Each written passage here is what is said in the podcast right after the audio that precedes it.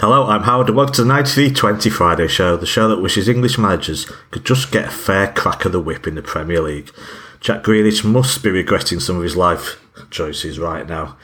As always on the show, we're looking back and we're looking forward, and we have to look back after the fallout from the Anfield defeat. We're talking to Brighton fan Josh about the Seagulls and previewing Saturday's afternoon's match. Uh, there's a lot to get our teeth into, so buckle up. And to discuss all of this, delighted to be joined by two big hitters, Asan and Chris. Good afternoon, Asan. How are you doing? Afternoon, Howard. Um, yeah, I'm all right. I'm all right. I'm I'm ready to do a Friday show, which is probably the right frame of mind to do a Friday show, if that makes sense. Yeah, ready to see some football again as well. Yeah, definitely. I think I think not having the midweek game, um, whilst it feels like everybody else played, has kind of I don't know. It's given the impression of a, of a prolonged hangover from last weekend. I think that if nobody had played, it'd probably be a bit easier. But it feels like everybody's got a new narrative except for us because we didn't play. Hmm. Yeah, you remind me of Amazon Prime coverage, which is a whole podcast in itself. To, uh, especially Dion Dublin on the Goals Show, which I never want to experience again. So, uh, Chris, how are you doing? Afternoon, hard afternoon, son. Yeah, it's all right. I'm okay in a very peculiar week. Yeah. I feel like the axis has slipped on, on this earth and just strange things are happening and there needs to be a shake of people's collars yeah. to say, can we get a grip again, please? In all, and we're going to talk about one of the aspects, but there's so many other aspects that's going on yeah. as well. So, yeah, the the um, the game tomorrow afternoon cannot come quick enough for me. Mm. Well, to be honest, yeah, football is about 0.02% of the craziness in the world right now, mm-hmm. but that's what we talk about. So let's get into it. I felt, you know, I did a monologue early in the week and I, I couldn't, you know, because I couldn't ignore what had happened after the match. People weren't actually talking about football as well, which is always very frustrating to me when we spend so little, to, say we, just, you know, the world, the internet, whatever, uh, the football Twitter spends so little time actually talking about the football nowadays. A lot of the time, it, that you know, other things, other narratives, and some of the best games, you know, which are Liverpool against City, are some of the best games ever. It just seems to be a sideshow a lot of the time. So it's been a grim week, is how I how it felt for me earlier in the week. Though I soon moved on. Uh, I said in the notes it would be an open forum. Essentially, we'll see where it takes us. You can both say what you wish, rather than me prodding you about the fallout from Sunday, because it has been hard to dissect in many respects uh, and just overwhelming the, the, coverage and just the usual old stuff that we're used to by now. Uh, but I'll get the engine running with a few sentences. Uh, the starting place has to be, I think, to look at the fallout from City's briefing after Sunday's match that the comments by Klopp that he made were borderline xenophobic.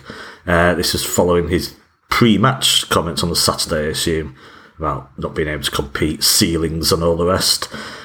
And the briefing came in response to the anger from Liverpool uh, at the chanting by some City supporters at the match. Asan, can I start with you? You can just talk as you see fit about you know uh, that's giving you something to get your teeth into. You may want to mm. go in a different direction. Did City handle the aftermath of this match correctly for you? Should you have just apologised and kept it moving? And just gen- your thoughts generally on what has been a pretty depressing fallout for the match? Yeah, I mean, if we work backwards, um, I don't really understand why City chose to go the route that they went. Mm. Um, because I think we the club have a problem, right? And it's not our problem because as supporters, we get to reap the benefits of our continued success and the pleasure that that brings us as supporters. But the club have a little bit of a problem in that there isn't a, I'm uh, to put it bluntly, um, you're not going to get a fair crack of the whip, yeah. whatever happens. That literally, it doesn't matter who says what and who does what. Uh, the the the kind of I guess the loudest football media and the the biggest outlets and the highest profile journalists who are all on social media um, have ensured that everything is viewed through a very particular prism. Um, and so for City to kind of brief, well, we thought that Klopp's comments were borderline xenophobic, they were never winning that argument. It doesn't really matter what Jurgen Klopp said on the Friday. Um, they were just never going to win that argument because who are you? You know, as soon as you as soon as you put that out there, you give all of the people with platforms the opportunity to reply to that. And you've seen the the the anger uh, that that briefing generated. It, it, it, generated a almost more anger than the um, than the Hillsborough chanting, um, which objectively is just kind of disgraceful. Uh, the chanting that is. I mean, I, I have no. Um, I have no time for that kind of stuff. I'm not about to sit here and defend anybody who chants about Munich or about Hillsborough. You can get in the fucking bin as far as I'm concerned. Um, but it's more than that. You know, you you go to you, to to start at the end with City saying what Jurgen Klopp said was xenophobic. You shouldn't have said that because you were never winning that argument. But let's go back to the Friday and let's go back to the press conference. So, and I've watched it because I think that sometimes you can uh, you can you can read a quote and then when you hear it, it sounds mm. different. So it was important to go and actually watch yeah. Klopp, watch the question and, and watch the answer. Um, and the thing that I find, wow, like I guess the thing that I find both interesting and a little bit distressing is that I think it's I think it's perfectly fine that football managers are biased and myopic, right? I think it's perfectly fine for football managers to be defensive and to be partisan. That's their job ultimately. You're there to defend your football club, right? Klopp started the season poorly. Liverpool started the season poorly. Um, that was reflected in their league position and in the performances. So the question put to him is, how do you compete with City? Right? So obviously Klopp gives the answer that he gives. No, there's three clubs and they can do what they want. Um, it's fine. It's all fine. Very sarcastically, by the way. I think that there's a kind of uh, uh, everybody knows the subtext of what he was saying when he said it's all fine, it's all legal. Um, but the thing that I find interesting is that nobody said, "But you've competed with them for the last four years." Mm. You know, you, you've you you you were a couple of kicks of a football away from winning everything last season, something that nobody has ever done before. You've built a football machine that is absolutely on many levels the equal of what Guardiola has built at Manchester City. Why would you say that you can't compete? Can you give us a bit more context or clarify what you mean by we can't compete? And I think the reason that that question is never answered or sorry, is never asked, is because nobody wants a real conversation or a nuanced conversation or an honest answer. What they want is a headline. And particularly when the headline can frame, you know, innuendo is a very powerful thing. And Liverpool felt it because City said, well, we find your comments borderline xenophobic, right? And and they are apoplectic about the fact that that Manchester City would would brief such a thing. But then, you know, there is a there, there is a similar innuendo in everything that Jurgen Klopp said on the Friday because he wasn't clear and he wasn't explicit. He didn't clarify or give context to the comment nobody can there are three clubs and nobody can compete with them he just said it as a statement of fact. And he actually doubled down on it when he was questioned about it on the Monday by saying, I just speak facts. Maybe I was misinterpreted, but I just, I just spoke the truth. Um, and that kind of brings us, I think, to what this week has been and, and what, what we are as a football club. And that is basically that we are the villains of the piece. And I think that we're probably the biggest villains in modern football in the sense that I mean everybody hated United. Everybody went through that. Anybody but United fans. Who, who are we villains to? Liverpool fans, the media, or everyone, including rival fans? Because I think it's only the first two. Yeah, so I I was about to say that that I think that you know I I do I often talk about the media and it it often bothers people, but this this is very much media driven driven and media led. It's, it's simple as that. This isn't about rival fans. This isn't about my billionaire is cleaner than your billionaire. This is about a partisan take on a football club that you don't support. So this is about journalists who have grown up with a culture of Liverpool and Man United feeling entitled to success and to wealth and to power and to privilege. And City, like Newcastle, like Paris Saint Germain, um, are owned by people who are wealthier and have greater privilege and therefore can build a bigger establishment. And that is the root of the problem that the media have. And it's very, it's very obvious because it's reflected in the manner in which City and Newcastle are being spoken about. Um, I know it's on the notes. Maybe you want to talk about it later, but I look can at I just- Chelsea and go on, Chris.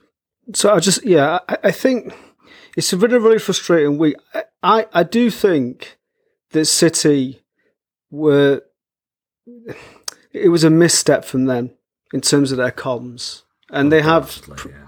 and they have previous for this.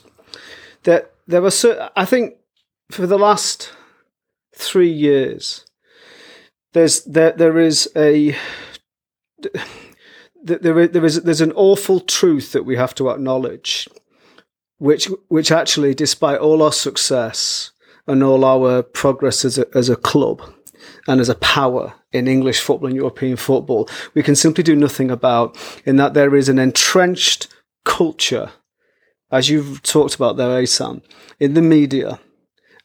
And there's an entrenched culture in certain fan bases which have taken decades to manifest and will take decades, if ever, to unpick. So it's a cliche that Liverpool fans have a siege mentality.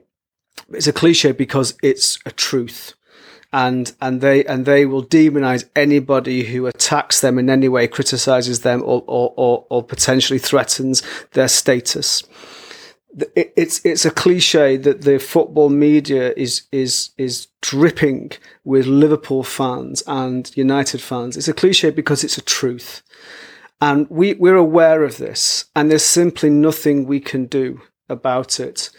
And the cold comfort that we've gained is that we've been so successful, particularly during the Guardiola era.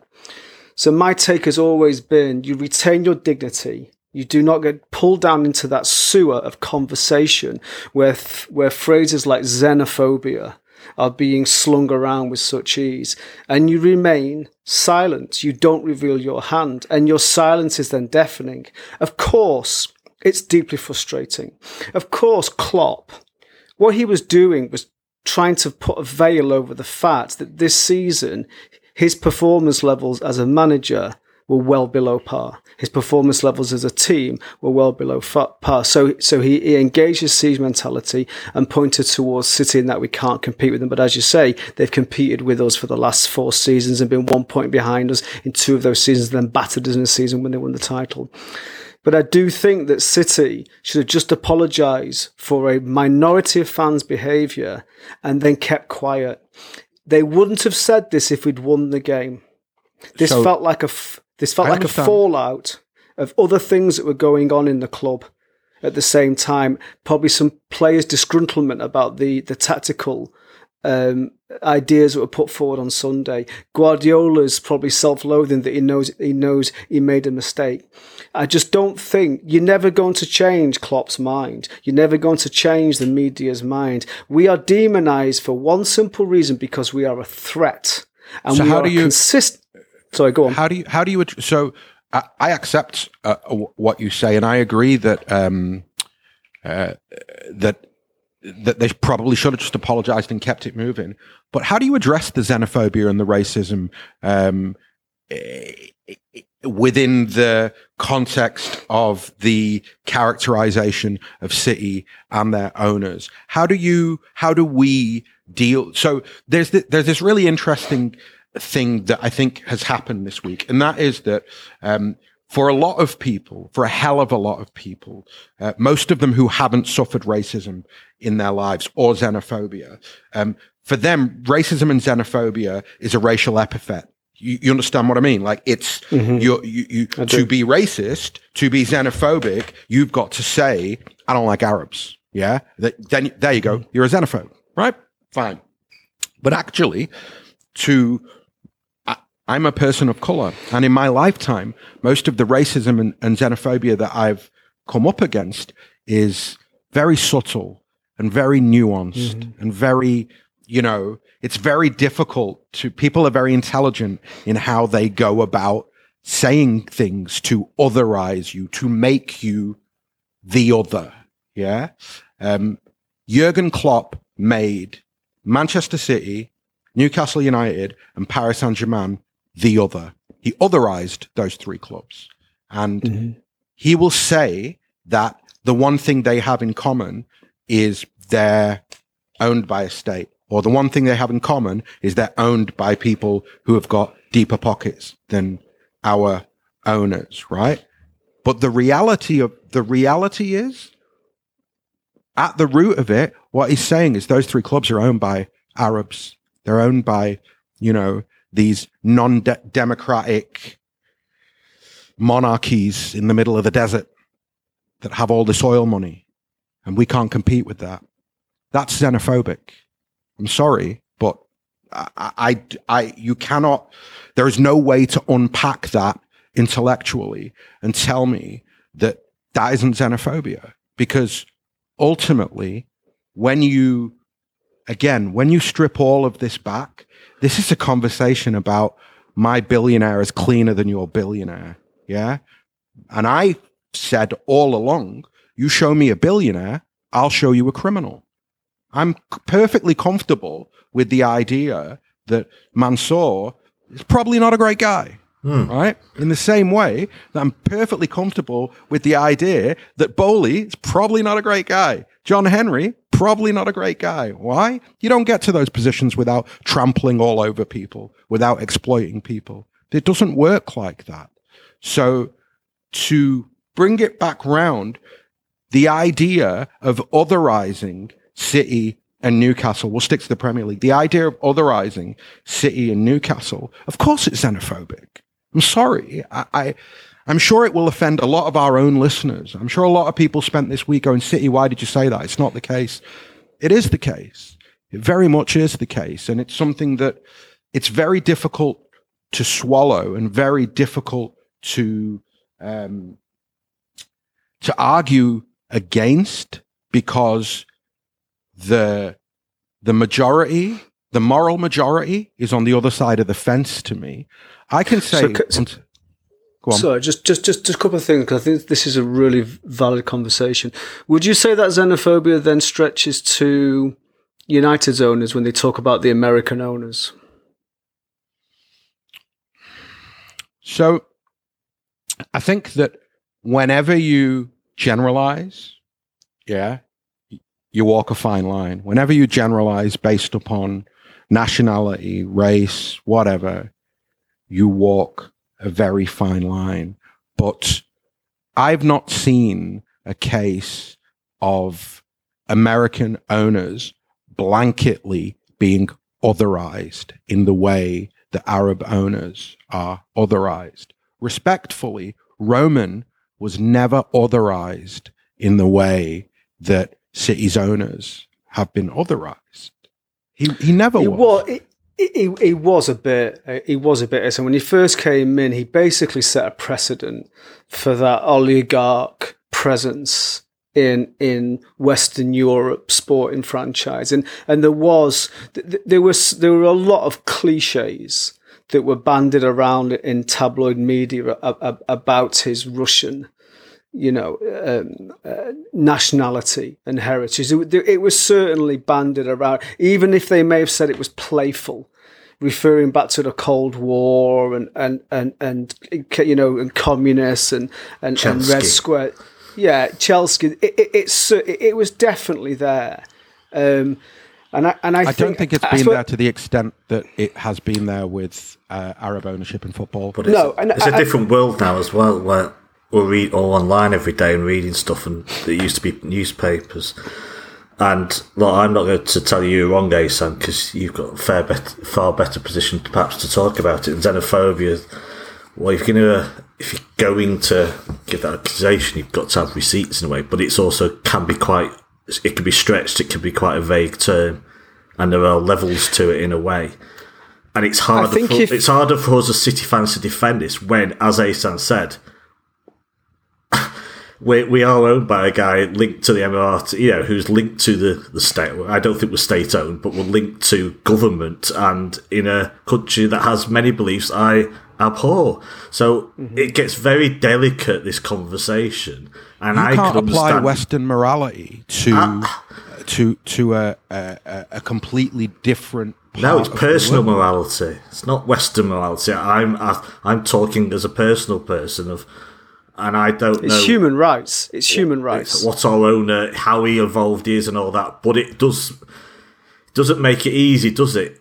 you know, it'd be a lot easier if we're just owned by a rich man who, yeah, who's trampled over workers or something. Sure, that's actually I, I seen as superior uh, way to do it. like uh, that's the delicate. That's the delicate yeah. balance that we. That's the line that we walk, and that is why we have to accept to a greater or a lesser extent the villainization of the club and the ownership. And we have to accept yeah. the fact that our, as soon as our head rises too far above the parapet, somebody will take an axe to that head. It's why when we are in the middle of a title race with Liverpool and it's neck and neck, nobody talks about can Liverpool compete all the way through Mancini's failures and Pellegrini's failures, we were not a threat to football. We became a threat to football when we started winning. When our head got mm. too far above the parapet, we got a bit too good. That's when the campaign truly began. And it is a campaign. Can I can I ask well, a question? Everton owner can put like 400 million into the club or something. That doesn't matter because they're not a threat to anyone. Apart can, from can I ask a question? I think, I think this is. I, I just this is really important that so I think you make a very valid point, Asan, that if an individual has not been in direct receipt of of racist or xenophobic abuse, they are probably likely far far less astute to be able to identify it when it's in its most subtle and seemingly harmless form. And I, I, I absolutely subscribe to, to, to, that idea that I think that that if, if you've if you've not been if you've not experienced racist abuse, you're much more likely to take a liberal approach to it. And I think and I think there's a real problem with that. What I would say to back that up then is because of the depth of feeling attached to that kind of situation, that kind of abuse and that kind of accusation, and because of its gravity, do you not think that City as a club needs to be more careful when they start to throw those accusations out? Now, I'm not saying, I'm not alleviating Klopp of any blame because Klopp is a shithouse.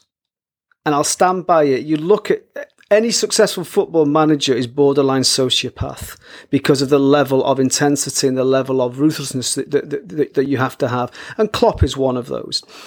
But what Klopp, what Klopp really is, it, it, he's a, he's a bullshitter, and he'll pull down a thin veil of excuses, and that's what he did. But I think that if you're going to if you're going to accuse someone, there is some merit there to the accusation. But I think we need to be smarter before we show our hand. And I just thought that City, it was too casual and in some respects undermined and I've trivialized.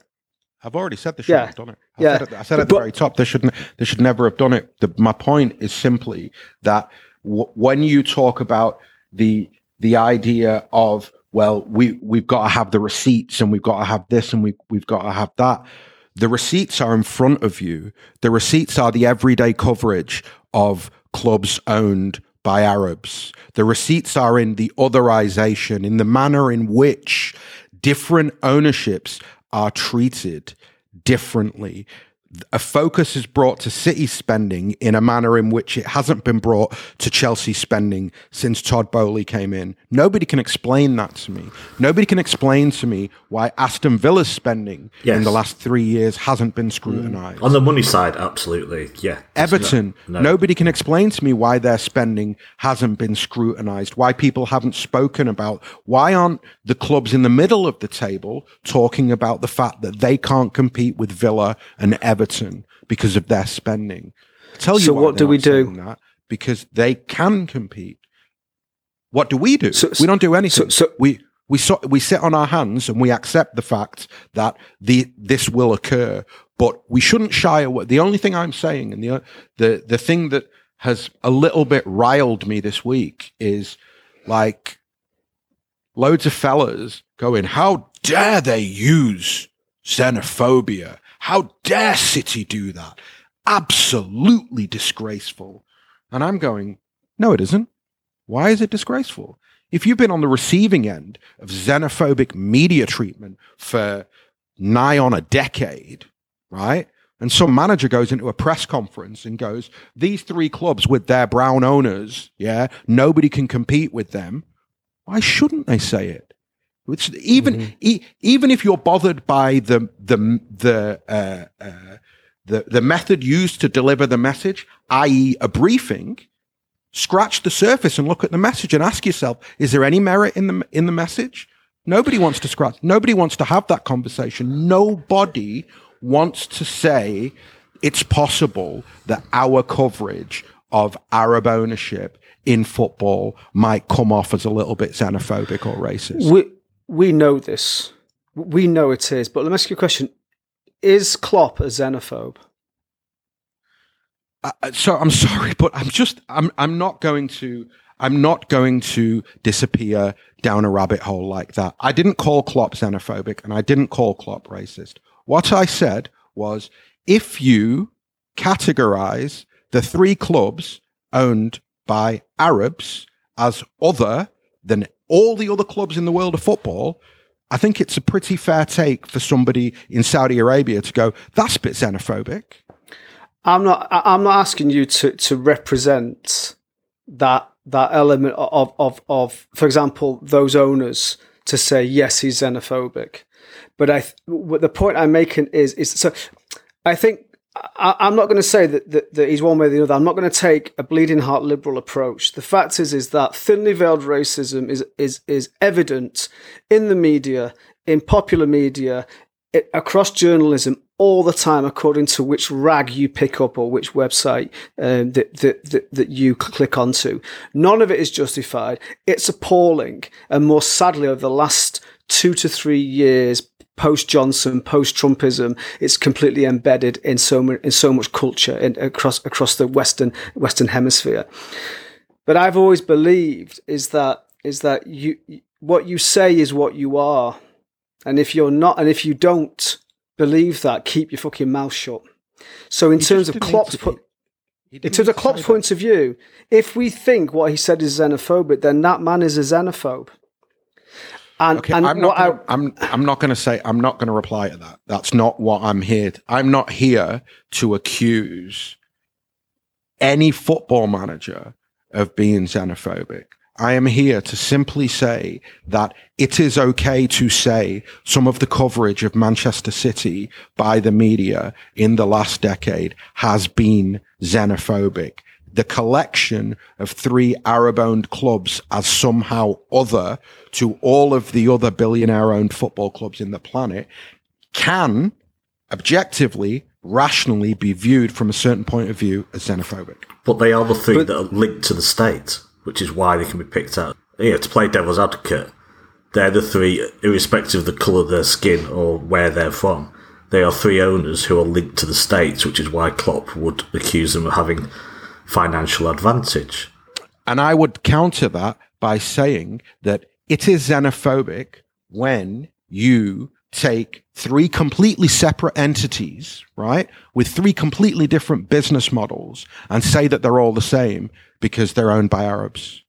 Fundamentally, Manchester City, Newcastle, and Paris Saint Germain are three football clubs that are run completely differently.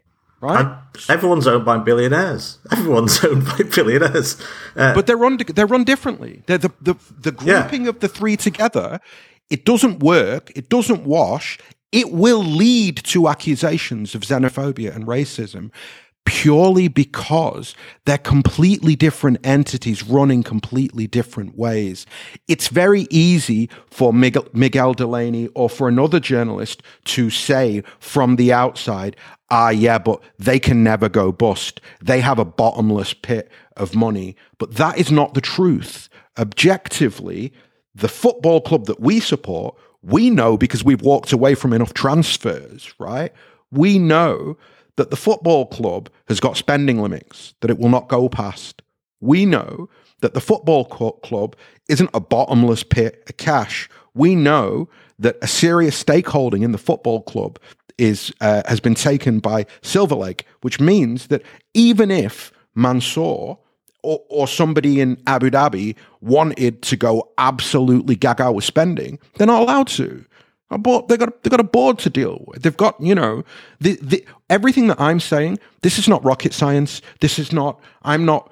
Uh, you know, this is not high level intellect. This is fucking common sense, right? This is information that is available, it widely available in the public domain. So my issue right here, right now, with anybody getting upset at City using the word xenophobia is, well, you explain to me what it is if it ain't xenophobia. You explain to me how it is that Paris Saint Germain, who've got a completely different business model to Manchester City, are lumped in with Manchester City when Jurgen Klopp speaks.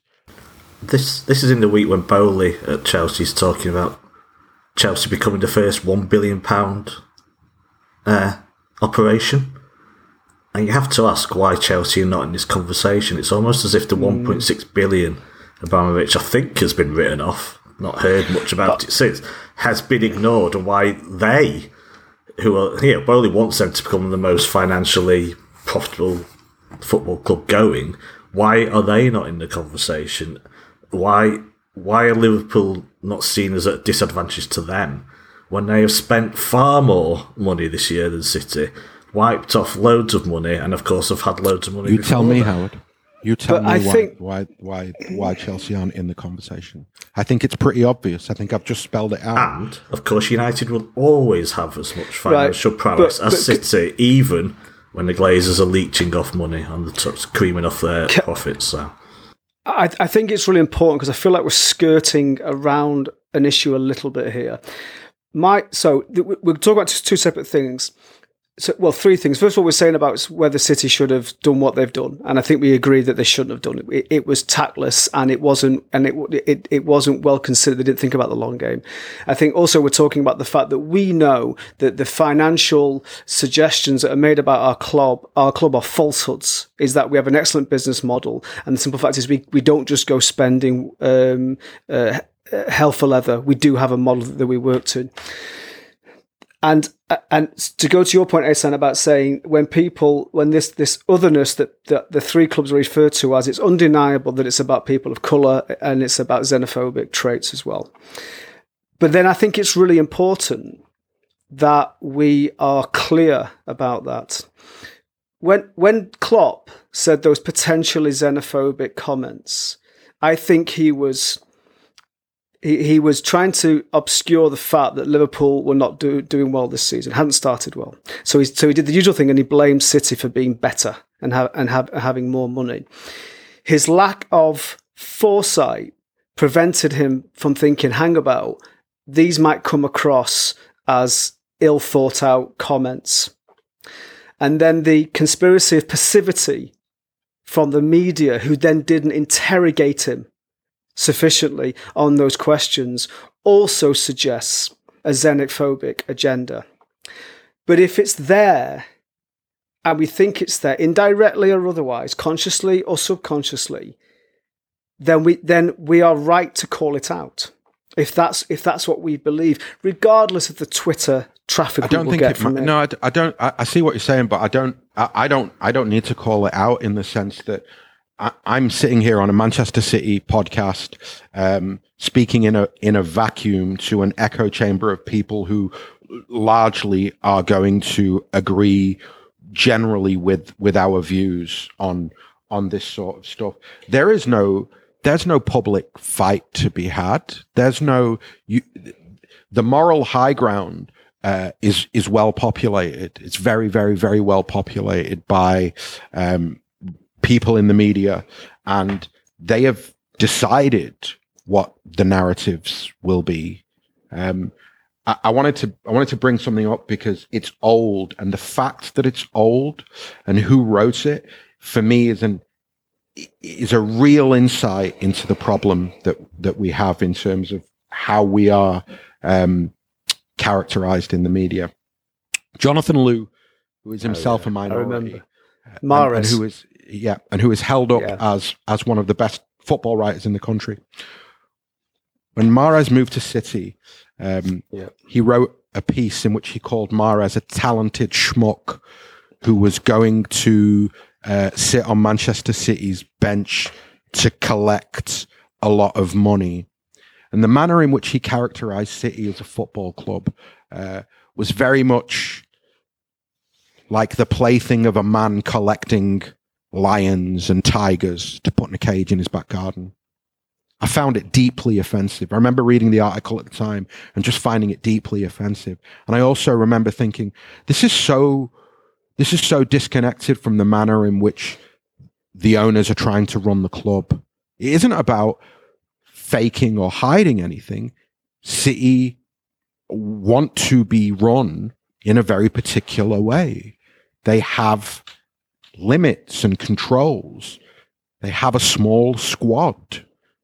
That you know that this isn't a the characterizations have reached a level of parody. They've reached a level where there is no longer uh, um, th- there is no point in trying to rationalize.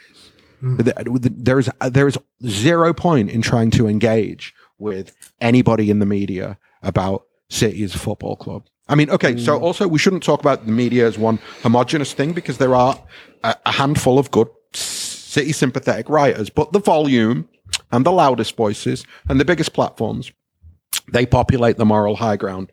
And up on that moral high ground, City are bad.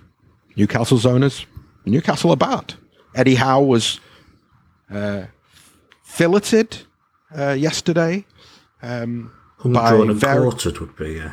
yeah, dr- dr- hung, drawn, and quartered. Eddie Howe was hung, drawn, and quartered for um, trying to defend the manner in which the people who run the football club that he manages run the football club. He didn't say anything. He, he didn't, one, he didn't go after uh, anybody in particular. He he spoke generally about what he'd seen from the inside. So, and Eddie Howe's uh, Guardiola's a, quite a divisive character. Yeah, that's fine. I understand. I understand, and I respect that. Um, Eddie Howe's not really a divisive character. If if Eddie Howe is is getting it in the way that he's getting it, then you know we're not in a. There is no battle to be won. There is no. Uh, there are no hearts and minds to be won here. We just got to keep it moving. And to the the, the my kind of last point on this, and I'm sorry because I realize I've talked a lot, but I wanted to get all that off my chest. My last point on this is when you tell me that I'm not enjoying something that I'm loving, you're only fooling yourself. I, I love this football club. I don't need to love Sheikh Mansour. I don't need to love the politics of Abu Dhabi. I love the way Khaldoon has run the club. I love the way that Soriano and Begiristain have run the club. I love the way that Guardiola represents the club. I love the way the squad, 99.9% of our playing squad, I love the way that they represent the football club. I love what the club means to Manchester locally. I love what it means to the community. They, There ain't no newspaper column that can take that away. There's no, you know, there's no op-ed that Jamie Carragher or anybody else can write that's that's going to take that away. When they say those things, they're really just fooling themselves. It's like putting a plaster over your own envy. Um, hmm. And so, you know, we just got to keep it moving. This bit of that, first of all, Klopp obviously can snap at journalists for asking about the weather, so no one's ever really going to fire back at him. Uh, deep down, and it's pure speculation because, of course, I have no idea what went in at City. I'm complete guess is that they're just sick of playing the Liverpool game in a way, and they should have apologised, but because for that reason, just felt no, we're not doing it this time. We're not being controlled in a way and told what to do. Uh, a Liverpool fan has in private been, you know, had an apology from City who say before the the home game, everyone will be reminded by email that's going to the match not to do offensive chants and that sort of thing. But I think it's because it was Liverpool that City decided no, we're not apologising, even though privately they probably thought, well, we should do that would be the right thing to do. Uh, Chris, about the rivalry itself, it's toxic now, and mm. I hmm. worry about where it's going, or is this just this just modern society nowadays? But ultimately, does this not begin? Has this not developed because City repeatedly beat Liverpool to titles, and in a way, yeah, the one dig I'll have at Liverpool fans, it's allowed a bitterness to develop at the core of all this. And they, everything else is just using it as an excuse, really. Money, ownership models, etc., and all that. This rivalry is because, well, they're the two best teams in Europe and have been two of the best mm. teams in Europe for a few years. But it hasn't helped from the Liverpool perspective. When they keep losing that, they might win some battles, but they keep losing the war. I think I mean, it, it just it presses me beyond description, really, because there's always been rival, rivalries in, in, in, football, and you you just look across the rest of Europe where those rivalries are even more intense, or cutthroat almost. I think that that I do wonder whether this rivalry is any more toxic than the one between United and Liverpool, and whether it's just because there are more platforms and, and mouthpieces for people, usually people with the loudest voices, not the most intelligent minds, to be able to to, to speak. To have a rivalry, you've got to have two bodies, two entities fighting against each other. So I think that that you know, I think certain city fans will contribute negatively to the conversation as much as Liverpool fans will do. But I think what I do think about this rivalry is that it doesn't it's it doesn't feel like it's being played on a level playing field. In in that we'll always have the same agenda thrown at us is that we're a plastic club, we've got no history because we've got new rich owners coming in. And which echoes so much of what we've just talked about in the last in the last half an hour. Liverpool United's rivalry was about the number of titles and and Ferguson knocking Liverpool off their perch and all that and all that stuff. I think that that what I see with this rivalry, particularly in the social media, are other prejudices and other um, malignant attitudes being served through the through the lens of this Liverpool City rivalry. That's what I find really uncomfortable, and that and that for me is where it's that, that that's where a, I think it's a really unhealthy preoccupation to spend time really looking at it because there's nothing to gain from it at all. It th- there's been so little said about what actually happened on the pitch on Sunday. All that has been neatly swept aside to focus on the rivalry, to focus on the what about it, to focus on the the tit for tat accusations if the, if the conversation was about who was the best on the pitch on the day, who who tactically was the most astute, who who had the most benefit from the referee, all those more traditional arguments that we'll have around a so-called rivalry. In many ways, the Liverpool City rivalry often isn't about football. It's about it's about other prejudices which, which, come along and are, and are based are based on history. Um, but but the thing is, is where it from we where's where Liverpool's argument constantly falls down is they always resort to the same default agenda with is that we're a plastic club and we have dodgy owners and and we have um, you know, we have uh, financially polluted the Premier League because of the money that, that, that, that we brought in, which I think actually obscures what the actual problem is. So having a rab with Liverpool does does nothing for me other than fill me with bile for that club and that fan base, which, I, which is not always a great place to be in because it just distracts from the football. Shall I, uh, shall Oh, for the shall days you when we ex- just used to moan about VAR. eh? Shall I give you an example of why it's not all like that? Um, so, I found myself listening to a Liverpool podcast this week, and uh, Are you crazy? no, I'm interested. I, I'll be, I'll be He, he read Jamie Carragher's article as well. He's taking he's taking bullets for the team here. I am taking bullets for the team. No, I'm genuine. I'm genuinely interested. I think that you know, it's it's interesting to know what that every supporter base will have its dickheads, but every supporter base will have the sensible people, right? And so, listening to a Liverpool podcast, and and they, the guy basically said, um, City don't really get a fair shake. The guy basically said they've actually got a pretty small squad. If you look at the kinds of players that, that Guardiola's bought, he's not really, you know, with the exception of Robot Boy, he's not really gone out and bought like loads of rock stars. This is a, a the City's success is a coaching achievement. It's not a spending achievement. That I'm paraphrasing him a little bit. It's a Liverpool fan who more or less said that. It's really interesting that that that is something you won't find that anywhere in the mainstream media. You just won't. Maybe the MEN will will write that. If you're lucky, Martin Samuel might write it once a year, but you'll you'll never you'll never see that in the mainstream media. You got a Liverpool fan who's prescient enough and and is has got his eyes wide enough open to go. I kind of looked at their bench at Anfield and went, beyond Mahrez and Grealish, there isn't like a lot of game changing stuff on that bench. It's not the, the way the club is characterized is not the way it actually is. That's coming from a Liverpool fan, hmm. right? Who's got a Liverpool podcast, who's got a vested interest to be knobheads about us because it's good for business.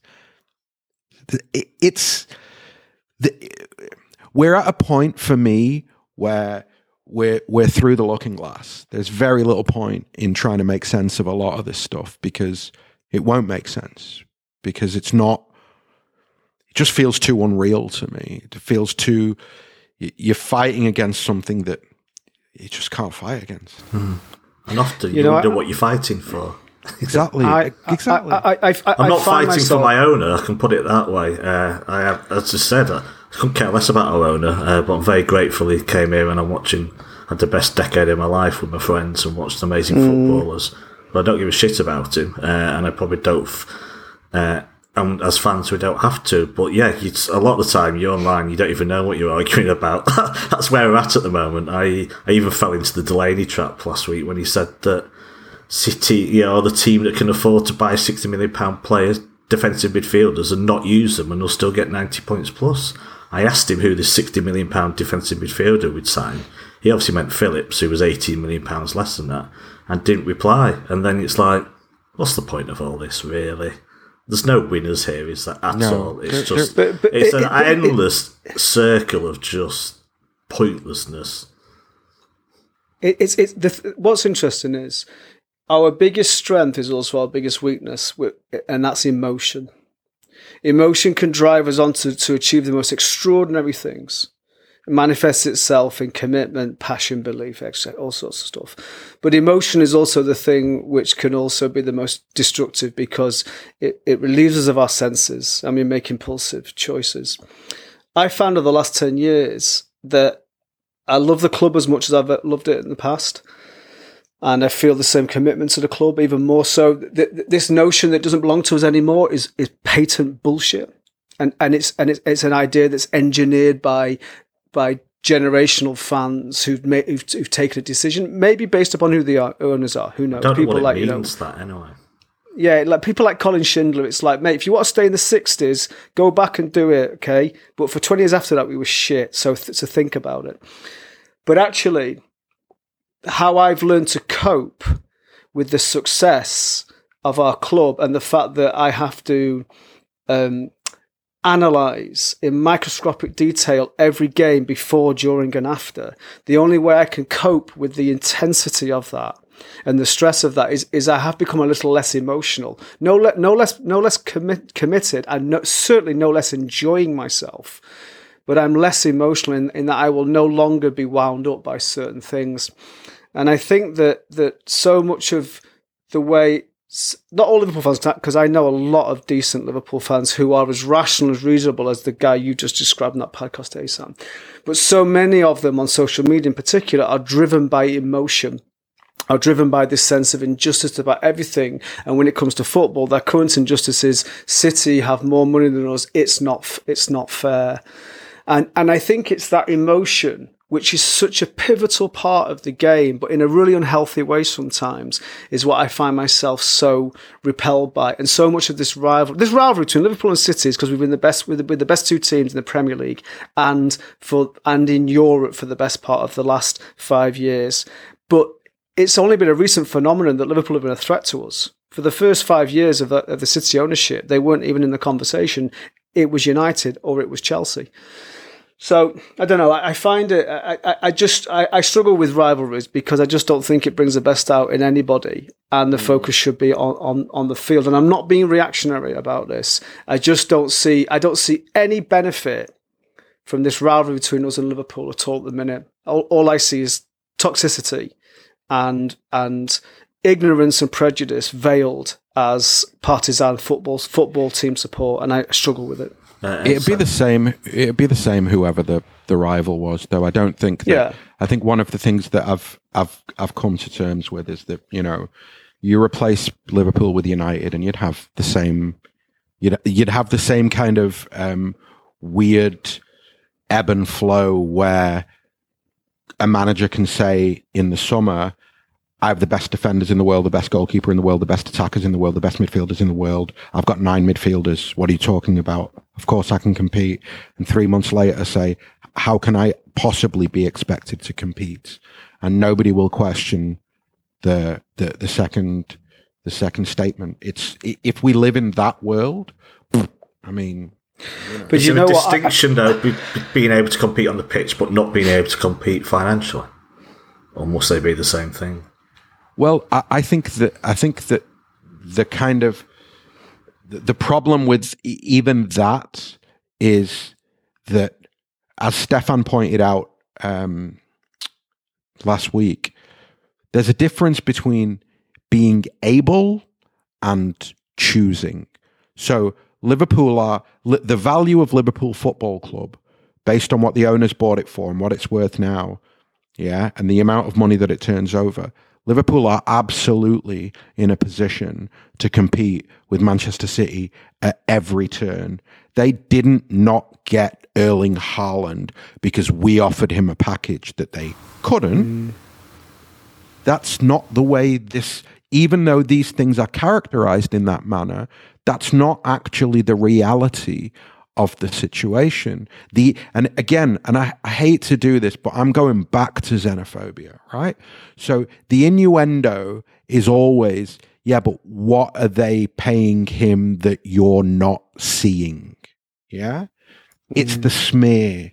It's the idea that there are, you know, uh, bank accounts in Abu Dhabi opened in players' names where we dump money because we have to pay them twice what Liverpool would have to pay them. That kind of stuff, uh, you only ever get that with City. You don't get that with any other football club. The best thing that can happen in the media is, is over the next three to five years, Newcastle become a real threat we continue to dominate and they become our main competitor. And then the media has got to choose between a rock and a hard place. Which which devil are they going to support in that? Because they they will apply the same accusations at at, at Newcastle, and maybe the only maybe the only time it will change is literally when these journalists are no longer writing either through retirement or death, and there's no longer this generational partisan support of Liverpool in the media because we have a new generation of journalists who have who who have only been writing while City have been a dominant force and have no memory of a magical Liverpool period from the 60s and the 70s and the 80s. Maybe that's when it will change, but I don't see I've that happening before. anytime soon. I agree. I, Yeah. I've said that before. I, I, I think that this is a, a generational thing. I think, you know, the interesting thing is, um, Stefan, again, something that he was very prescient about and, and that he pointed out really well is if you look at the statement that um, the new chief executive of the Super League made about the Premier League, right? It mirrored the statement that Klopp made about City as a football club.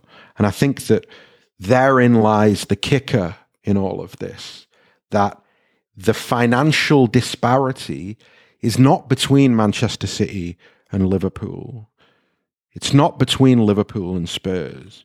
The financial disparity is between the Premier League and the rest of European football. That's where the mm. problems are.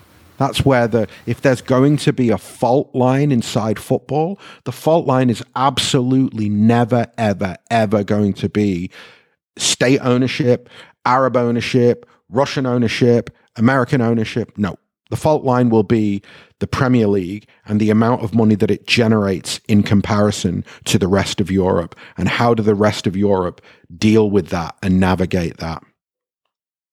Finally, Do you think that? Sorry, Howard. I, I- I'm just. I just one more question. This is really important to me. Do you think that this this fallout and the accusation of xenophobia would have happened if City had won on, on Sunday?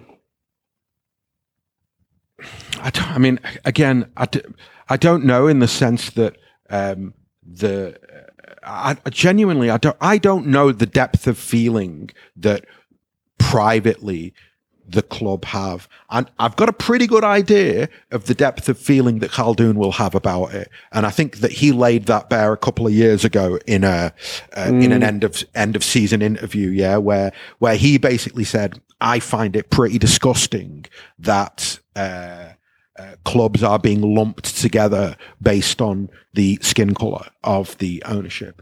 And even that rattled a lot of people. A lot of people were like, what is he talking about?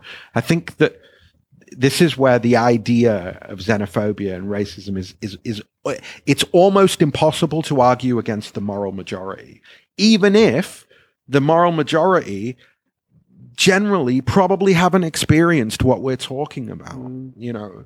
But but our, our, our uncertainty about whether we know whether it would come out or not, according to the result, depresses me even more because it's either a really important issue or it isn't, regardless of the result. They should never have said where- it. They should never. Of course they should- should of the- never, ever, of course. ever have gone down that road. It was beyond naive for them to go down that road for all of the reasons that I've stated for the last hour. You're not winning that battle. You're not winning that argument. You're not winning that war. You're not winning that narrative. Nothing you say at this point is going to make next man go, oh no, it's a level playing field everybody mm. is entrenched in the idea that it's not a level playing field when you compete against Manchester City. And that is solely down to the fact that to who their owners are and the resources that their owners have. Now we can say that's not true. We can know it's not true. Khaldoon can know it's not true. Silver Lake can know it's not true.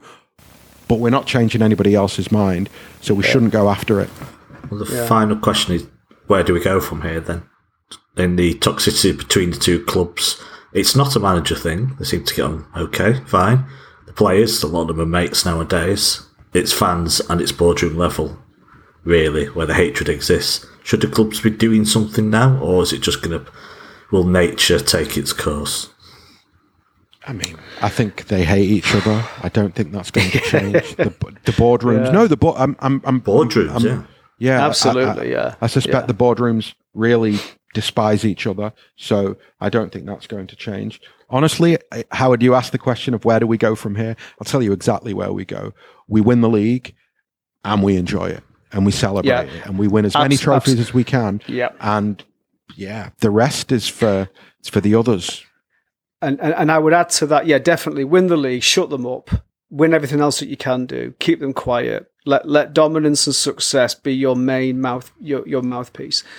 Individually, all we can do as fans, as people, as colleagues, whatever, is always call out that kind of prejudice, xenophobia, racism in any environment, socially, family, work, wherever it is, on the football field, what in the football grounds, wherever, constantly call it out when it is there and make no excuses for it. Because if we're not part of that solution, we're part of the problem. That's what I think we can do. The club needs to win. We need to continue to be the vanguard of ensuring that all these that, that, that, that, this appalling culture which has emerged over the last few years where prejudicial statements are okay because people have a right to be able to say what they want is slammed down. And that's all we can do individually. Well said. Uh, nice of Jamie Carragher on his tweet for his article anyway to, to admit that City have the best team and manager. So that was nice of him. Very oh, humble. Christ. Yeah, but that he did say it in the tweet, so he he accepts Pep is greater than Klopp. So nice to see. Lost in all of this, of course, City of Ballon d'Or winners as well, and we haven't even got time to talk about that. Uh, not that I care in the slightest. And final word, I think, should go to a man I'm happy to take the piss out on this podcast uh, because I'm usually usually having a go at the crowds queuing outside his uh, gigs. The man who invented podcasts themselves, Jake Humphrey. Uh, credit where credit's due for his tweet. People seem to constantly claim Man City fans are unhappy, angry, or bitter. However, when I see their reaction to trophies, titles, and victories, I don't see it. I see happy, proud people. What's the narrative about? What's it about indeed? Uh, questions on a postcard. Say, he did host City Live once, so obviously uh, he's now forever a blue. I think he's got a. He's, he's obviously got a bank account in Abu Dhabi that we don't know yeah, about. Clearly, been, clearly, he's been yeah, he's been on the like Martin Samuel. He's been uh, on a yacht in Abu Dhabi, and he? yeah, he's he, he's got an enclave of ten wives in Abu Dhabi. So is Martin Samuel. It's, it's obvious, isn't it? You know, so. Martin Samuel looks the type to have, yeah. no, no, no. uh, that's it for part one. We've gone. we've. Uh, I think we've put the world to rights. Who I would hope so. Uh, look, thanks to both of you for part one. Or being so candid in those thoughts. Uh, it's time to look forward. I hope you're both fine with doing that now. Yeah. Yeah, absolutely. Very briefly, uh, before we do uh, part two, yesterday I got to speak to Josh, a Brighton fan, all about the Seagulls, uh, where they're at, and what he thinks about Saturday's match. Uh, to talk all things Brighton, I'm delighted to be joined by Josh from the Together BHA podcast. Uh, hi, Josh, how are you? Yeah, not bad, thank you. How are you? Yeah, not bad at all. It's it's been a very weird week for Manchester City fans. Pretty grim after Sunday, to be honest. But yeah, well, okay. Looking uh, good no midweek football for us either. So as the Arsenal game uh, postponed, so yeah, looking forward to get back to it basically this weekend. Uh, I guess the obvious place to start is uh, well, we're ten. Yeah, some teams have played different amounts. You're ten games, I think you played in the Premier League. Ten games into the season. How are you feeling about uh, Brighton and the team right now? Because obviously it has been a season of upheaval for you as well. Yeah, massive, massive upheaval uh, in the last twelve months. Um, so, with all that being considered, I'm I'm pretty happy. Well, I'm delighted, really, uh, with with where we're sitting in the table. Um, the only thing that's a little bit worrying is how compact everything is down there, uh, outside of you know where you guys are. Um, it's getting a little bit tight everywhere else. The Premier League's. Uh, I know they say everyone can beat everyone in the division, but it feels more so than ever this year, um, with no real clear front runner uh, mm. and barring one or two really poor teams, you know, there's I feel like there's room for one or two big teams to really struggle this year, which we're already seeing. So where we are right now with what we've gone through, very happy indeed. Yeah, well, a win a win can take you to fourth. A loss could get you down to eleventh at the moment. But uh, I wasn't going to ask, but I guess it's worth asking. Do do you have a lot of World Cup commitments in your squad as well? Because of course that just throws the unknown into your season even more. It, I'm still loath to start forming conclusions about this uh, league table when you've got a, a, World Cup that will just change everything right bang in the middle. So. Yeah, I mean it's a good question. Uh, the World Cup, I mean, this season is going to be unlike any other, right? Like I know Yeah. they keep marketing it like that, but like it really is true. Like I keep calling it the cursed World Cup because no one really wants it at this time at that location. But here we are. Um, yeah, we have a couple. Uh, Robert Sanchez in goal will almost definitely be going with Spain. Um, so that will be one of them. Uh, and then we have a big Ecuadorian contingent going. So Estupiñán, uh, Moises Caicedo, Jeremy Sarmiento, they'll probably all be going as well. Um, and then you've got a couple of others. Uh, Mitoma will probably be going with Japan. He's one of their best players. Um, and then Trossard uh, will obviously be going with Belgium. Um, and then Alexis Mac Allister um, will be going with Argentina. Uh, a lot of those players, uh, your Alexis Mac Allisters and your Trossards, have quite a bit of competition in front of them. Yeah. Um, so they may not play at all or may play bit parts. Um, so that won't hurt us too much. And, you know, if Bobby Sanchez goes and plays in goal for Spain, that's not really going to hurt us too Yeah. much. um, that's j- just good. So, Well, as we speak on the Thursday, I think it's a month away today that it starts. Yeah, so it should be interesting. Look, I've got to start. I've got to say, I'm afraid Graham Potter is a huge loss for you going. Uh, just how good was he for Brighton? Yeah, I mean, I think the results speak for themselves, right? We went from a team struggling to survive under Hughton, uh, and we have totally revolutionized the way the club operate. Um, Tony Bloom, when he came into this club, uh, I mean, he's been in this club for decades and decades, but when he finally bought that kind of command and shared in, share in the club in the mid 2000s and kind of took everything over, um, his his vision was pretty clear in that this the style of football we play today is the style he wanted us to play. The way we kind of moneyball our way up the the leagues with lesser known players is how he wanted to operate. Um, and Graham Potter was probably the first person uh, since Gus Poyet that allowed him to do that. Um, and this De Zerbi is going to offer that same option. Um, so yeah, I mean, he he he he helped revolutionize the club uh, into the direction that that Bloom always wanted us to go. So um, losing him at the time we did was certainly not ideal, but here we are.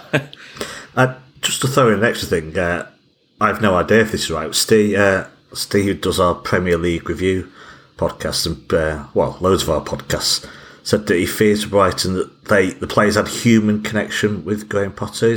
Does that sound fair? That you know it, that that's part of the loss, really. Even if De Zerbi does you know carry on the same style, he had a huge human connection with the players. Is, is that right? Yeah. Uh, yes, um, yeah, he definitely did. Uh, you know, the emotional intelligence degrees and all that good stuff that Graham has uh, can only help, right? Like there was a lot of togetherness in the team, but there's been a lot of togetherness for a long time. Um, I don't, I don't foresee De Zerbi having much of a problem. Um, just like any team, right? When a new manager comes in, some people will fall out of favor that were previously in favor, uh, and some players will get chances that previously they weren't, and that will inevitably upset players, right? They want to play football, so I, I don't imagine it being smooth sailing. Uh, no, no new manager is going to bring that to to to a club when he comes in. Um, but you know, there were there were players at Shakhtar Donetsk who went on record saying they were wanting to die for De Zerbi, uh, which unfortunately, given the last calendar year, you know, became a bit more of a reality than we ever wanted to see, right? But the the Sassuolo players and the Donetsk players were very vocal in the human connection they formed with Roberto. So I think it's going to take time, right? Obviously, um, but But it feels I- like I- natural progression. Yeah. spot on. Yeah, Yeah. And sorry, I don't want to stay on Graham Potter for too long. We've moved on. But do you think he will be? You know, for you know him so well from uh, Brighton days. Do you think he'll be a big success at Chelsea long term as well? If he's it's a risk, is it not? yes. It? Yeah. Yeah, absolutely. If he's given long term, yes. Um, and I understand that the Todd Boehly has taken over and he insists that he's going to do things differently, but Ch- Chelsea is still Chelsea, right? Like, Yeah. It, it- so um, That's why I worry about it yes. because Chelsea is Chelsea. Yeah. I, I'm not too worried about him. I would love, I would love Todd to get bored of him by Christmas, uh, and then Graham take over the England job. To be honest, Oh, Uh, that was yes. that was where we all wanted him to go uh, Yeah. at Brighton when it was kind of inevitable that he was going to be gone at some point. So. Yeah, after the World Cup, maybe. So there's there's going to be no changes before then. Yeah. Uh, so De Zerbi, then, have you seen much difference in style of play? Am I right? I think I read that he says he doesn't want to change too much, certainly at the moment. Has it felt pretty natural progression when he's come in? And you know, when you watch the games, would you would we as neutrals know there's a different manager in the dugout? Uh, not yet.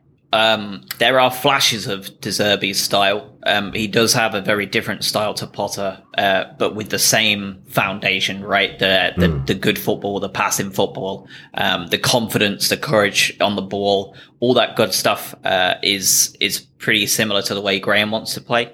Um, but there are differences there. Uh, if anybody is really interested in De Zerbi, I'll I'll plug the pod, we have a full De Zerbi episode where we go super deep into his uh, his past and the way he plays football. Um, and you'll see bits of it. Uh, they're playing out from the back is is slowly changing under him, but you know we are where we are in the league. Uh, we are a really unique challenge um, you know, not many managers come in when their team when a team's doing well, right? Especially a team at our level who's doing mm. really well. So, um, I think he's playing the right game, like being very careful, being very deliberate on the small changes he's making, um, and.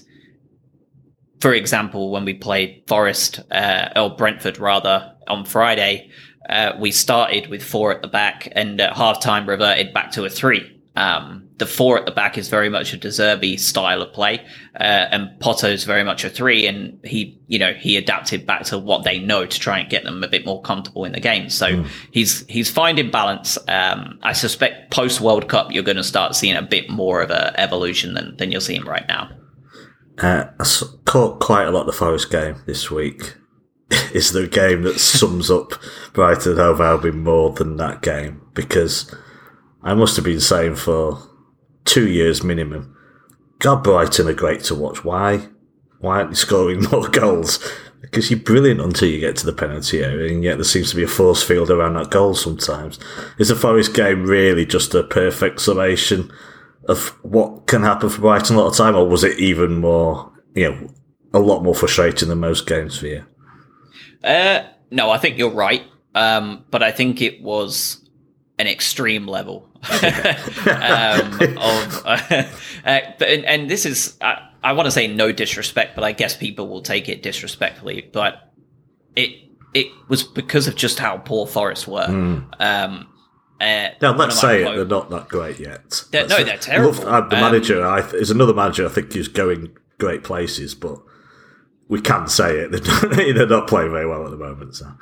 Yeah, yeah. Uh, one of my co-hosts said that uh, he's never seen a team play better without the ball than with it, uh, mm. and and that's that's how it felt watching them. Um, and like you said, it was it was pretty much peak Brighton uh, for the last couple of years to to do all that and come away with a nil nil draw. So yeah, that pretty much does sum us up. So I guess the problem is the same it's always been. You don't get to go and sign an Erling Haaland, do you? Uh, or splash a hundred million pounds on a striker is that what it feels like the squad is has is always missing? One, the addition of one top class striker, and you'd be you'd be looking you know, up that table definitely, you know, towards the end of the season.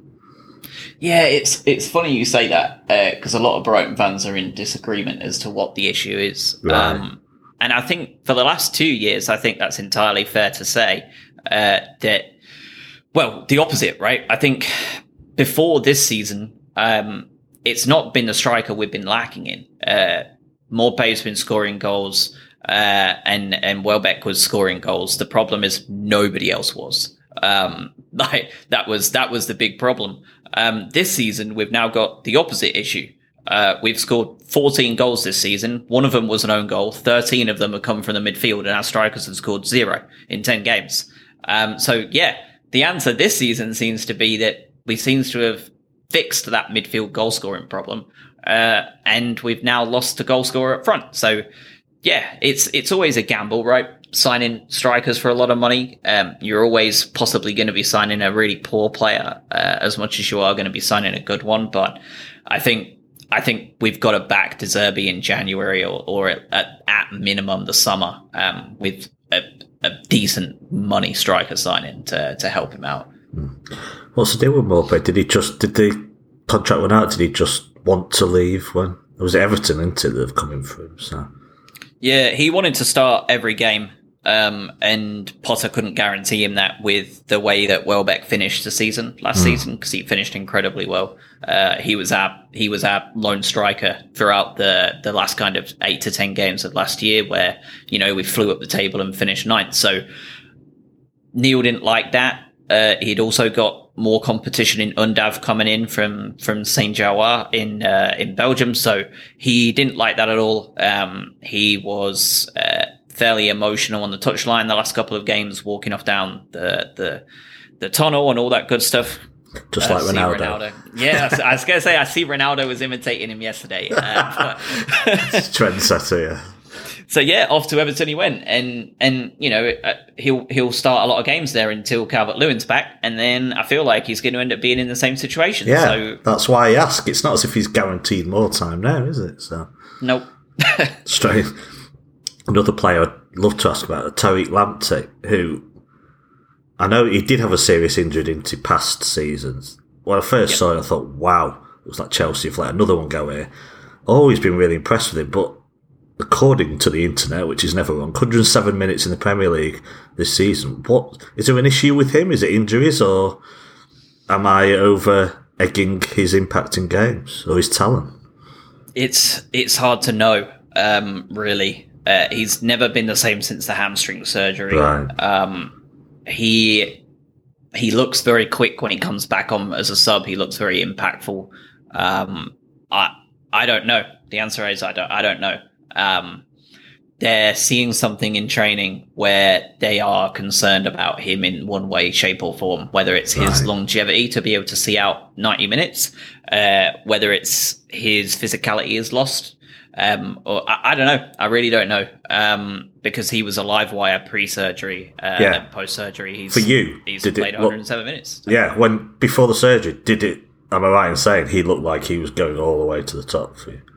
Yeah, yeah, absolutely. Um, and I, don't think it's too late yet. He's so young still, right? Like he's so young. Um, and it, I think we're going to see in the next couple of months what De Zerbi wants to do with him, um, because he's clearly a very talented player. Uh, we've been talking about it on the show literally just this weekend. Uh, he's if if he's not capable of getting through 90 minutes as a right back, um, do you consider he's a similar he's a similar problem to Trent Alexander Arnold, um, but for different reasons? Uh, do you decide to put Lamptey at right mid or right wing to get that explosiveness and work on his attacking outlet? Uh, because then he requires less work, right? He doesn't have to track up and down that wing. Um, it's the same question I think you have to ask for Trent. Like, do you push him further up? The problem is for Trent more than more than Lamptey. Lamptey is a is a fit is like a injury issue, right? Trent is just a League Two defender, so I, I don't, it's tough to, it's tough to know. So we're, I, I hope we'll see more of Terry because he's clearly a very good player. Um, Oh, we can just hope to see him back. Yeah. Right, Saturday's match. Uh, I, I think the the home match last season. I remember the City fans were disgruntled at half time because it was nil nil, but only because there was a league on the line, and we were, I think we were all a bit on edge really. uh, and then there was a slightly fortunate goal. Uh, I think it bounced a bit into uh, Mahrez's path in the second half, and it went on to be three 0 but I always see this as a really tough match. Do you have confidence as a Brighton fan going into this match that you play can cause City problems? Do you, see uh, an Anfield repeat, you know, where you should have won, to be honest, or, or are you quite worried about how the game will go? I always have confidence in how we play Yeah. because we tend to we have an identity, um, we have a way of playing, um, and we tend to perform well against the top teams. Right, like you've seen it. We absolutely hammered Manchester United a couple of times, although Mm. calling them a top team is tough now. Uh, Liverpool. Stone Again, great punchline. performance. uh, Spurs. I mean, we played Spurs off the park. Conte just did an Italian job on us. Like it was a perfect job from him. Like it was just defensive masterclass. Um, so I have confidence that we can cause you problems. Uh, there's no chance that I see. I don't think we're coming away with an Anfield repeat, though. Um, no, I don't. I don't think we'll take anything. What do you think De Zerbi will play normal game or be more cautious and stick deep, which is, you know, perhaps, or for the old City, it certainly was the way to cause us problems. Because I do think we're teams play open, it does fall into play into City's hands somewhat. Think he's going to change his game, or to you don't know him well enough to to really answer that question. I, I don't know him well enough in terms of games played. I know him Yeah. well enough in terms of personality to know he's not going to close up shop too much. Yeah, um, his whole identity is playing with courage and without fear and all that stuff. So I can't imagine that he's going to do that. Um, not to mention, De Zerbi and Pep are very good friends. Um, so they he knows he knows what he's going to be getting. Um, if there's anyone out there that has an idea of how to possibly take a result from him, right, it's probably someone who's really good friends with him. So uh, yeah, I'm not sure what we're going to see, but I, I don't anticipate 11 at the back and hoping to see out for a nil nil or anything crazy like that. uh, I would hope City fans know plenty of the Brighton squad anyway. But who who do you think will be the key players for you in this match, both defensively and those that can cause City the most problems? Uh, that back line is obviously going to be key, right? Like we're going against the best striker in the world, uh, and for my money, the best player in the world in Kevin De Bruyne. Um, uh, yeah, they are. They. I mean, what do you, what else do you have to say? Like that's all you really have to say. They have the world on their shoulders at this point. Um, good luck to them. Uh, uh, and I think going forward, Trossard, uh, I think is the guy to watch out for, right? Like he scored a hat trick at Anfield. Um, he tends to, uh, really, really do well when the game's more open. Um, when we're playing those low blocks against your Brentfords and your Forests, like they've, well, our entire front line find it hard, you know that. Uh, but when we play those big teams that play more open, play more attacking, Trossard is usually the benefactor from there. Um, he scored against Spurs. He scores against Liverpool. Um, he scored against you guys. It's yeah, it's going to be Trossard if anyone's going to cause problems for you this weekend. Uh, if if anyone causes problems, Yeah, I hate Trossard. I was going to put him in my fantasy football team for about three weeks. Forgot to do it, and then he scores a hat trick. So like, right, I hate you now. Just typical. I mean, if, you should be thanking me because if I put him in, and he wouldn't scored at all at Anfield. So, uh, is he? He's always been a, a lively player. Does he? For you, has he become a bit more of a killer in front of goal for you, or you know, has he always been that talent whilst he's been at the club? he has been uh, he's a hot and cold player more than anyone else. Um, the the only difference is, is as time goes on and he gets older and he gets more games and he plays a lot more for us, right? Gets more comfortable in the system. Um, he becomes more hot than cold, uh, which is good. Um, he's always going to be prone to the cold games, though. Uh, This recent one at Forest was most certainly one of them.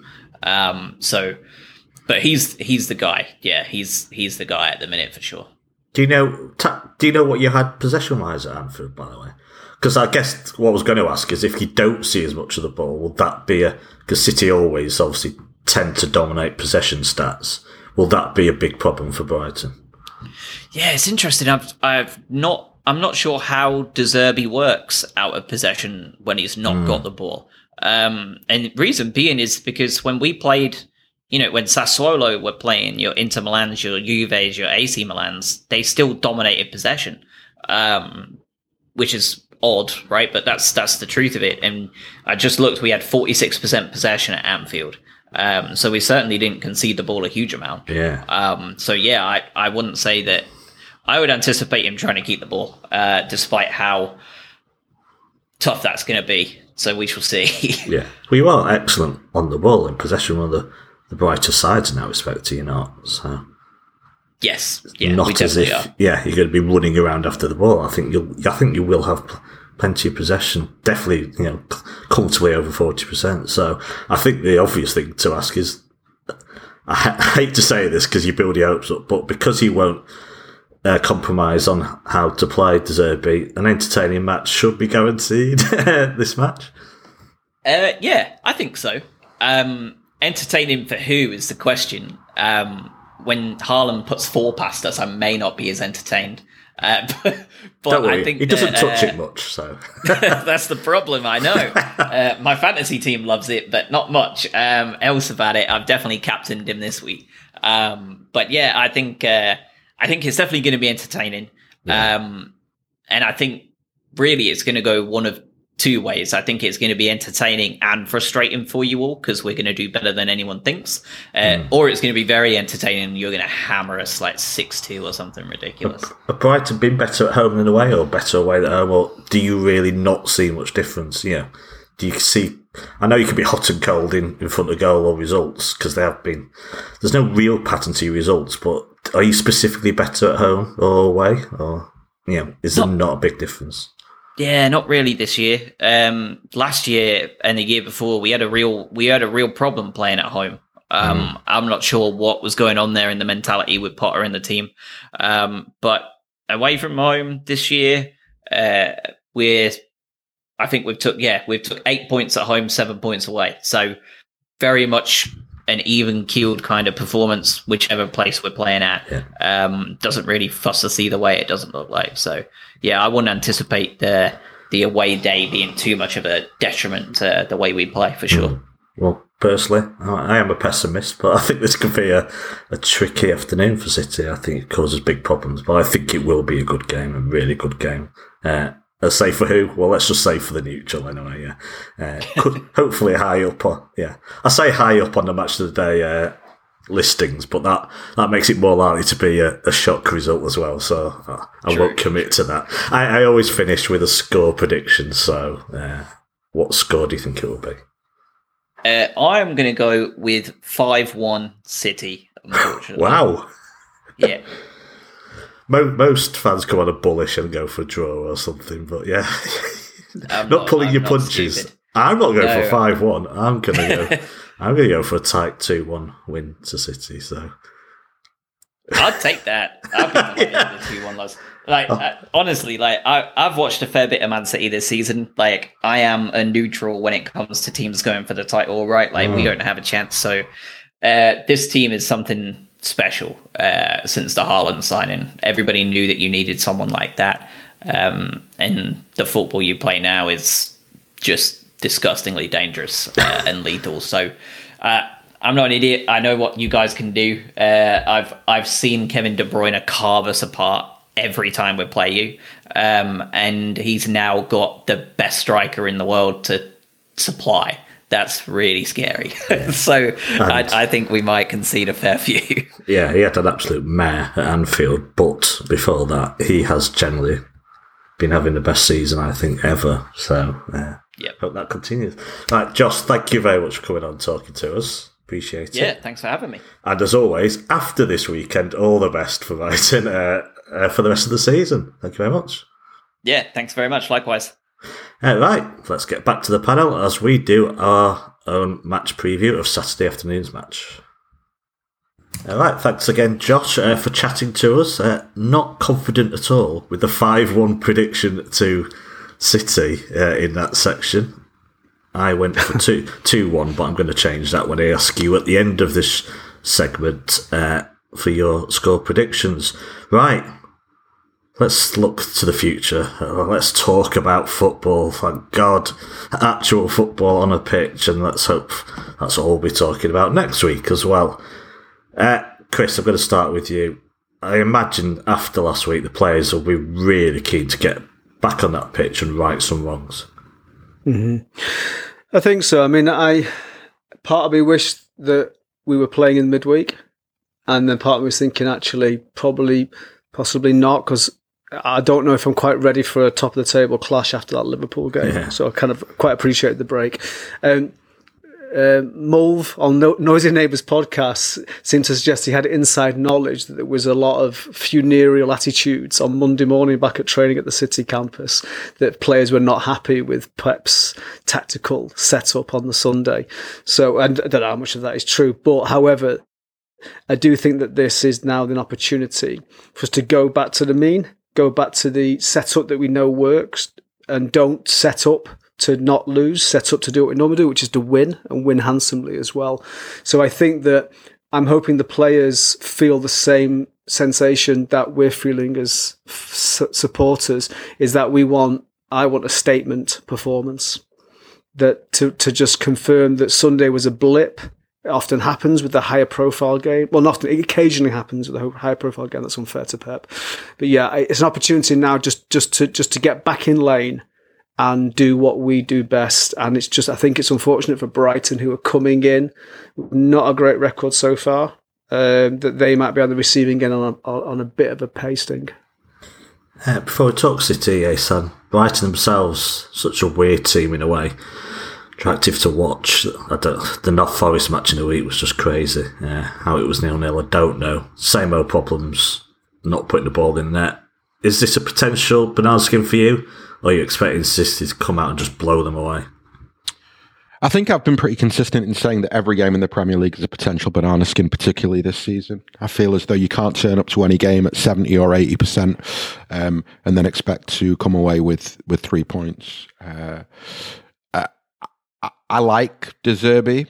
I said on a previous podcast, he definitely gives me Maurizio Sarri vibes, right? And I, I don't know if that's a good thing or a bad thing, but he's definitely giving me Sarri vibes. And what I mean by that is that he's dedicated to playing uh, beautiful football and he's dedicating to dedicated to attacking with with big numbers. And I think that that will always run the risk of leaving you exposed going back the other way.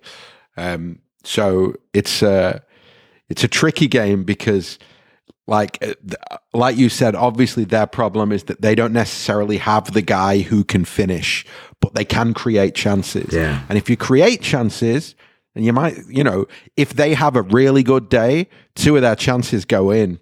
And if they've scored two goals well you got to score three to take maximum points. And being four points behind arsenal even now um, you, you don't really want that gap to get much bigger than that. So I think that City will definitely have to be at their best, very much at their best. And, you know, I will be, we'll probably talk about lineups later, but tomorrow is not a game for Mahrez and Grealish. Tomorrow is not a game to deviate from who your best 11 players are. I don't care if we've got Dortmund on Tuesday. Well, this is the bigger game of the two, yeah? 120 million percent. This is the bigger game of the two. That's so, a lot. yeah, no shenanigans, Joseph. No shenanigans tomorrow in the lineup. Keep it, just keep it simple. Stick to what has worked so far this season. And then from a player point of view, I expect everybody who was on the pitch at Anfield, who gets on the pitch tomorrow, to turn up. Because a lot of them didn't turn up last week. And whether that was tactical or it was individual, doesn't matter. They didn't turn up. They'll have to turn up tomorrow. Chris, uh, I asked Josh this as well. Brighton probably only play one way, in a way. Uh, could that be an advantage for City?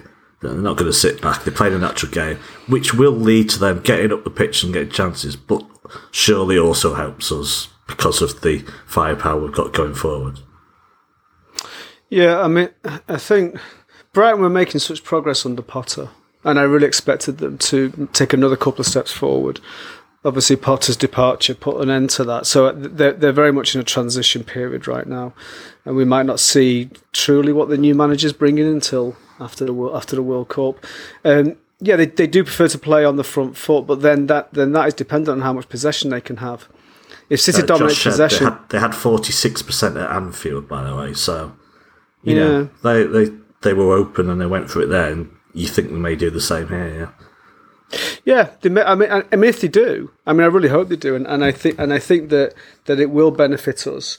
I guess, I guess my thought is is that if it's open, City then tend will still have more possession, even Yeah. if it's higher up, even if it's in the midfield rather in in the opposition's final third. I think inevitably when teams come to play against us open.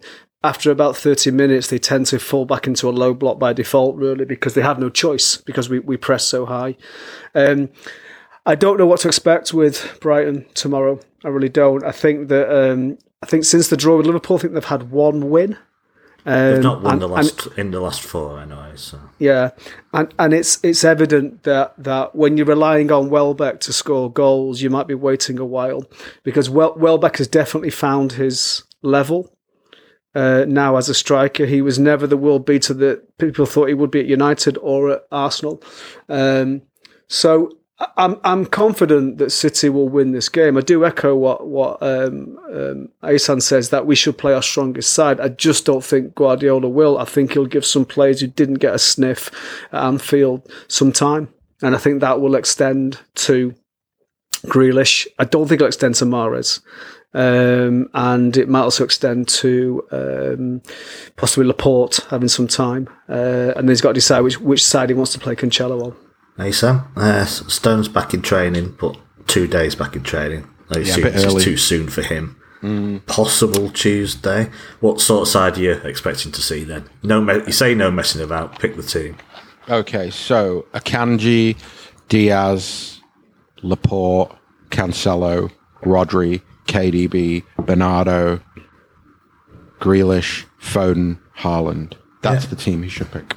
Yeah, probably what I'd have written down. Any different, Chris? No, that's my team. But uh, uh, so we although, expect Gundogan to drop. Yeah, uh, Yeah.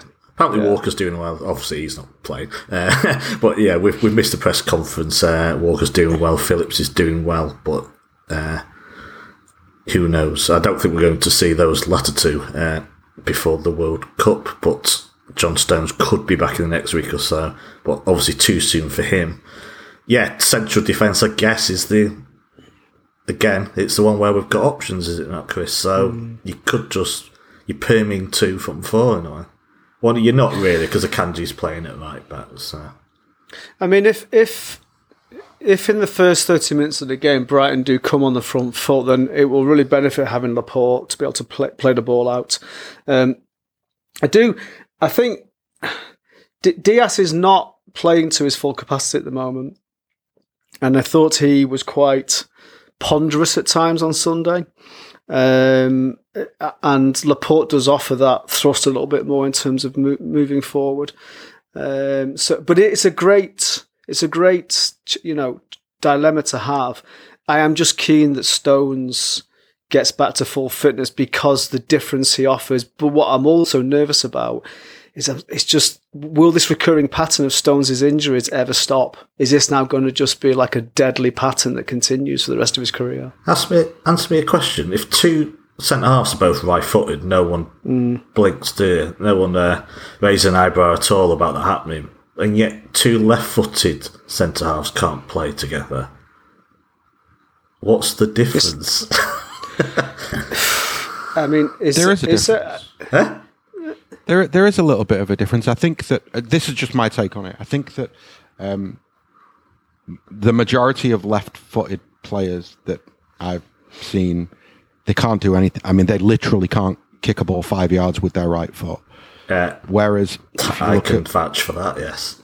if you look at the if you look at the the the right-footed players, um, most of them are, are from a young age taught to use their left foot a little bit, and therefore you have that sense of if he needs to pass it with his left or if he needs to tackle with his left, he will he will do it. Now, maybe I'm doing a disservice to Laporte and to Ake, and maybe one or both of them are pretty comfortable on their right, but I can kind of see why it doesn't happen. I'll tell you what it is. It's millennia long and rather sinister prejudice against Southpaws. I th- no, but I, I, yeah, but I actually think there's something more to it than this, right? And and so left-footed players are really hard to defend against, simply because they're not the norm. Ninety-five percent, probably more, of players, if you're a defender, of players that you will play against will be right-footed. So your body goes into a default position when they come to you. When there's a, like like as a boxer, you should be able to adjust fighting a southpaw, but you're going against everything you've learned in terms of your your positioning and how you attack and where where to look for the jab, which side it's coming from. There's no coincidence that some of the greatest players in the world are left-footed. In the same, there's no coincidence that some of them are small and have a very low center of gravity as well, because it does have a certain advantage to it. David Silva was very hard to to dispossess because he would tie players up in, into knots because they didn't know which way to turn their body. So I, I so when it comes to, to defending, then I, I, I don't see that there's a disadvantage. I just I just see that it's not common So when people say two left footers in the centre of defence, because it's not common, immediately people start to get hesitant or suspicious. I, I can't see the difference it would make. Um, in t- maybe in terms of distribution and therefore the impact on how they use their fullbacks, but ultimately not. It, it depends which way.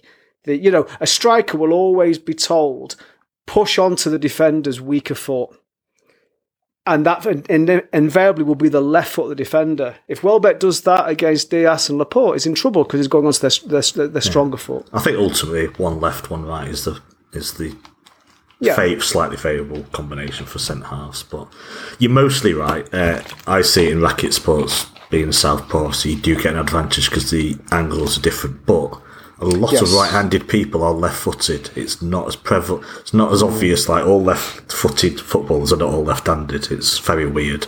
A lot of right-handed people do kick with the left foot, so I think there's a much fairer share of strongest foot uh, within football. So I don't know. I only uh, went down that huge meandering path just because there is an option of playing two left-footed centre halves this weekend, but I don't think Pep would ever do it. To be honest. Uh, I I think Ake would come back in. Does anyone disagree with that? He is fit, I assume. So, as one of our best performers this season, does it seem obvious that he will start?